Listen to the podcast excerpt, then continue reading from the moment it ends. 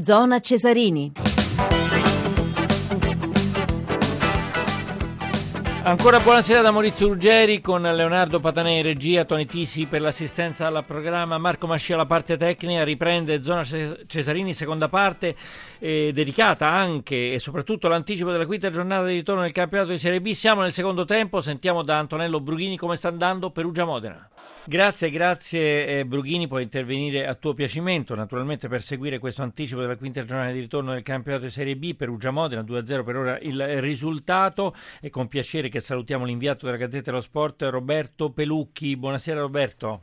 Ciao, buonasera a tutti. Dunque sarà una giornataccia per quanto riguarda la Serie A, la Serie B, il Carpi in A una rovina, ha detto lo Tito, Beretta che conta zero, i diritti TV prima di tutto e i soldi che con le promozioni di club piccoli rischiano di finire a breve giro di posta. È diciamo bufera sul calcio italiano che si riscopre ancora litigioso e spaccato sui denari e potere e scatena la forte irritazione del governo che dice basta il eh, sottosegretario del Rio questo è il messaggio del sottosegretario Del Rio. Sotto accusa naturalmente Claudio Lotito, presidente della Lazio, potente consigliere della Federcalcio, stratega del nuovo corso in Via Allegri, soprattutto sotto accusa la sua telefonata registrata e resa pubblica dal DG dell'Ischia Pino Iodice, eh, Iodice che lo ha tradito Pelucchi, però insomma certo è, è uscito, diciamo come dire, insomma è uscito fuori fin troppo forse per quanto riguarda il calcio italiano. Sì, direi che la telefonata in sé, il contenuto della telefonata a sé è abbastanza imbarazzante. Ci eravamo illusi che dopo eh, la disfatta mondiale, eh, i nuovi vertici del calcio, ci, ci, sarebbe cambiato qualcosa, si, i dirigenti del calcio si sarebbero messi a tavolino a studiare un po' di riforme eh, per migliorare questo calcio e invece abbiamo visto eh, che eh, le riforme a cui eh, stanno lavorando sono diverse da quelle che si attendeva eh, il pubblico. Eh, dire in modo così sfacciato e aperto che in Serie A ci possono stare soltanto le squadre che portano soldi, portano eh, tifosi, eh, portano incassi, portano diritti televisivi e non quelli che se lo meritano sul campo, eh, beh, diciamo che eh, che qualcuno lo pensasse si poteva ipotizzare, detto così in modo sfacciato, anche se in un'intervista eh, registrata un po' a tradimento, beh, fa un effetto certo, certo, certo. abbastanza particolare. Tra l'altro Pelucchi eh, ha preso le distanze anche il presidente federale Carlo Tavecchio, che ha avuto in Lotito come ricorderai, il suo grande sostenitore nella corsa alla poltrona eh, federale. Toni e contenuto della telefonata sono da censurare per Tavecchio. Sentiamo però lo sfogo del eh, presidente Lotito a difesa insomma, di, di, tutti quelli che adesso stanno eh, puntando l'indice contro il presidente della Lazio. Io non voglio parlare poi dei giudici, allora vedete il curriculum e vedete chi è questo giudice, così vi rendete conto di chi parliamo. Io non voglio entrare nel merito, io vede, non voglio entrare nel merito, io voglio fare pulizia voglio che la gente ci metta la faccia come ce la metto io e devi fargli lo screening perché è troppo comodo questo è come l'accordo collettivo quando finisce la storia dell'accordo collettivo lo dito lo fai per i suoi cose ho tutte le battaglie che io ho intrapreso sempre fini personali ma quali fini personali? mi dite un vantaggio che ho avuto io un vantaggio vuol dire lo dito ha avuto questo vantaggio lo dite? zero io lavoro gratis anzi mia moglie mi dice ma chi te lo fa fare? perdi i soldi non fai una cosa lavori 20 ore al giorno ti sputano pure addosso ma che te frega? c'è ragione ha perfettamente ragione, però io so, ho, ho in testa, siccome faccio parte del sistema, e come è il problema del paese, tutti, allora, la vita è un set di un film, c'è chi sceglie di fare lo spettatore, chi la comparsa e chi il protagonista, è una scelta. Lo vogliamo cambiare o lo vogliamo cambiare? Vogliamo mantenere sempre uguale, va tutto bene? Poi arriva il momento che arriva il tavolino e si ferma la macchina, perché è finita la benzina. Roberto Pelucchi, inviato alla Gazzetta dello Sport. Allora, Lotito vorrebbe cambiare il calcio, ma certo non è che eh, impedendo a Carpi e Frosinone di andare in Serie A che si può cambiare il calcio. Dimmi te, non, non, non voglio che tu Guarda. sia d'accordo per forza con me, però insomma no, no, eh, eh, mi riesce mi riesce difficile capire. Eh, ti dico, in un paese normale mm. un eh, personaggio come Lotito che ha detto le cose che ha detto oggi eh, non avrebbe più nessun potere di decisione nel calcio italiano perché verrebbe allontanato direttamente eh, da, da, tutti gli altri. Eh, purtroppo questo non capiterà e capiterà magari che il Carpi non andrà in Serie A.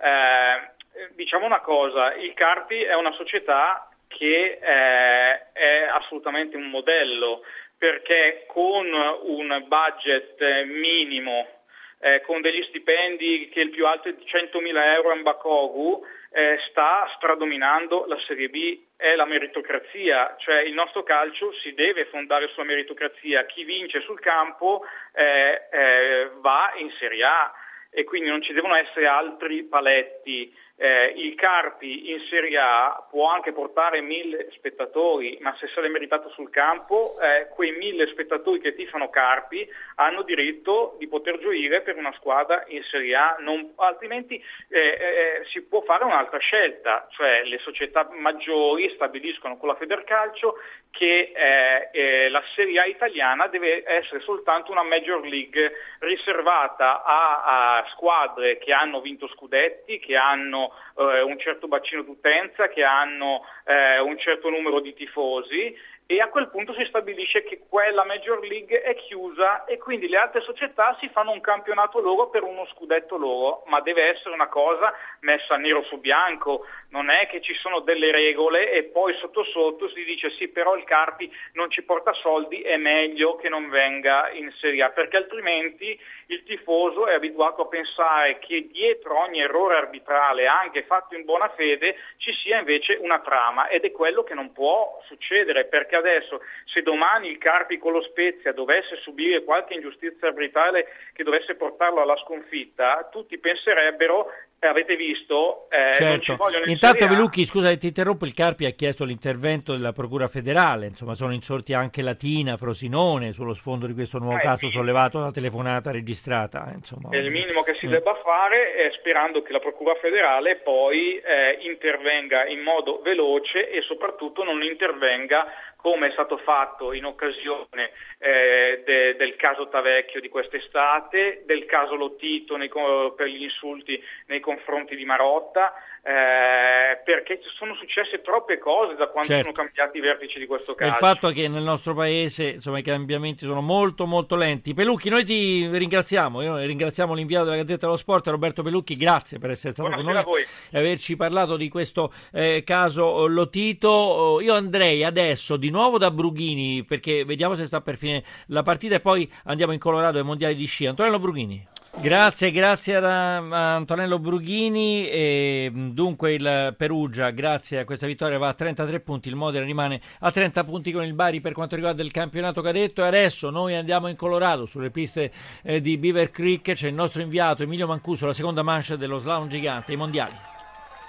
Seconda mancia è cominciata eh, da pochissimo, sono scesi eh, tre atleti in testa c'è eh, l'americano oh, David Kodowski 2.38 e 90 il tempo totale eh, con un vantaggio di soli 5 centesimi sullo svizzero eh, Justin Murissiere. Fuori invece eh, lo svedese Kalle Lind partito in testa adesso con 36 centesimi eh, di vantaggio rispetto all'americano oh, David Kodowski. C'è in pista il eh, canadese Phil, Phil, Brown. Il primo azzurro a scendere tra poco sarà Giovanni Borsotti staccato di 2 Ué, 36 eh, mm, dall'austriaco pardon, Marcel Hirscher che ha ottenuto il miglior tempo stamane 1.15.18 naturalmente la nostra attesa è soprattutto per Roberto Nani magnifica manche eh, stamane di eh, Nani con un errore importante sull'ultimo salto prima del traguardo. Intanto vola in testa alla classifica il canadese Phil Brown 2.37.99 miglior tempo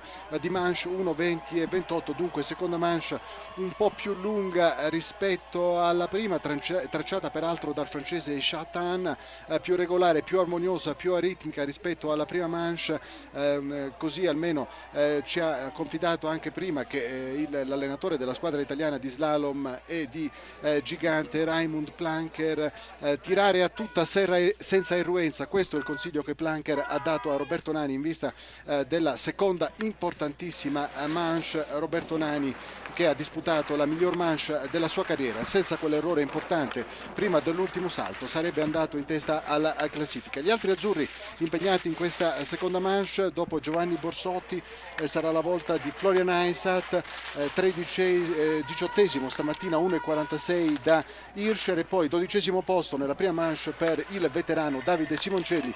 Tutto sommato non un distacco importante, un secondo e 14 eh, centesimi dall'austriaco, classifica molto molto raccolta, i primi 5 nello spazio di 24 centesimi, i primi 10 nello spazio di 82 centesimi, dunque sarà eh, davvero lotta eh, selvaggia per eh, questa seconda manche, temperatura che intanto si è alzata 8 gradi al eh, traguardo rispetto ai meno 4 eh, di stamattina. E naturalmente ci saranno diverse condizioni per quanto quanto eh, riguarda la, la, neve, ci sono anche alcuni tratti della pista già eh, sotto l'ombra e dunque insomma eh, davvero condizioni molto mutevoli, tra l'altro Roberto Nani che scenderà per penultimo con il numero 29 troverà naturalmente la pista già segnata. Intanto sta per tagliare il traguardo il canadese Trevor Philp che va in testa nella classifica parziale, precede di 58 centesimi il eh, compagno eh, di squadra Phil Brown 1.19.79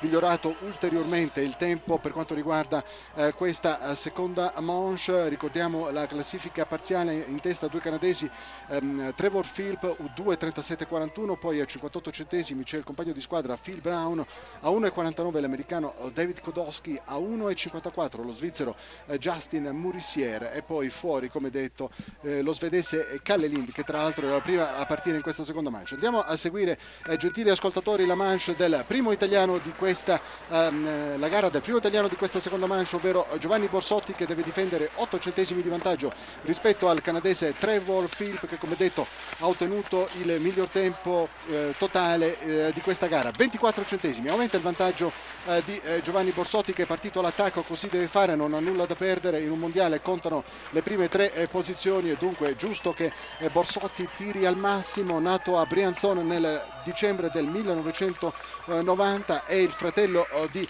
eh, Camilla Borsotti, anche lei sciatrice della nazionale italiana. 12 centesimi adesso il distacco di Giovanni Borsotti che ha perso un circa 30 due centesimi nella eh, parte centrale di questo tracciato, come detto molto armonioso, molto aritmico, eh, meno irruento rispetto a quello eh, di stamattina. Borsotti che però ha commesso un errore all'inizio eh, del, del muro eh, finale, dunque sicuramente eh, pagherà in termini di tempo, così è 57 i centesimi adesso di distacco da Borsotti, una carriera tormentata dagli infortuni, rientrato proprio l'anno scorso dopo un brutto infortunio al ginocchio, ultime porte per Giovanni Borsotti indietro rispetto al canadese Trevor Philp, chiude in terza posizione nella classifica parziale, sono scesi soltanto in 6, dunque terzo posto per Giovanni Borsotti a 94 centesimi dal canadese Trevor Philp, prossimo azzurro a scendere tra poco sarà Florian Isat e vi richiederemo la linea. Grazie, grazie Emilio. Se ci sei ancora volevo dirti insomma, di fare un, un, un, commento su eh, questo primo raggio di sole, possiamo dire, di, di, Nani. Insomma, te l'aspettavi una manche così? Perché devo dire, insomma, eh, 18 no. centesimi da Hirscher mi sembra la sua più grande prestazione in assoluto per il momento. Bella l'abbiamo detto, l'abbiamo detto, la sua miglior manche della carriera come una partita di calcio, però naturalmente il punteggio finale arriva alla fine dopo i 90 minuti e dopo il recupero e dunque la seconda manche, il secondo tempo di questo slalom gigante sarà altrettanto importante. Vedremo come Roberto Nani affronterà questa manche con un peso importante sulle spalle perché il peso del secondo posto stamattina eh, dello zero, eh, delle, delle medaglie ancora eh, a zero nella, nella casella medaglie, medaglie, azzurre dunque è sicuramente eh, una manche importante questo Zurbigen dopo... Emilio che sta scendendo è un lontano parente lontano, lontano parente, di Pirmi sì, insomma. Sì, lontano parente di, di Pirmi nulla a che vedere con il grande Pirmi senti la neve sembra come dire essere più gradita questa volta agli italiani? Insomma, abbiamo sempre detto, detto insomma, del problema insomma, de, della neve eh, non troppo dura eh, per quanto riguarda insomma, le preferenze insomma, degli azzurri.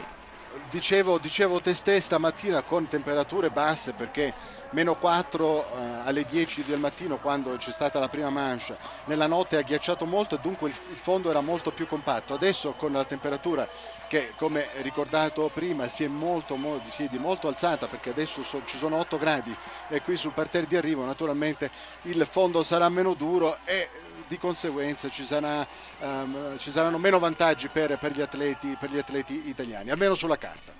Certo, bene, grazie Emilio, torneremo dopo il GR eh, da te per seguire eh, questa seconda manche dove il nostro Matteo Nani nella gigante mondiale è al secondo posto dietro l'austriaco eh, Hirscher, abbiamo ancora, ancora, un po' di tempo per tornare eh, su quanto successo oggi, le frasi di Lotito, insomma eh, su Carpi e Frosinone, le frasi di Lotito offendono le due città ma anche le intere comunità di territori molto attivi e di grandi tradizioni sportive e culturali, il calcio deve andare avanti con regole dettate dalla meritocrazia, non con diritti eh, TV e non con oscure trame di palazzo. Non possiamo essere giudicati da Lotito sulla base dei diritti televisivi, lo affermano i sindaci di Latina Giovanni Di Giorgi e di Carpi Alberto eh, Bellelli, che hanno diffuso una nota congiunta in relazione alle parole del presidente della Lazio e consigliere della Federazione Italiana Gioco Calcio, appunto Claudio Lotito. Le 22, 29, 25 secondi, noi eh, torneremo a Beaver Creek, sulle piste di Beaver Creek, con il nostro inviato in Colorado Emilio Mancuso per questa seconda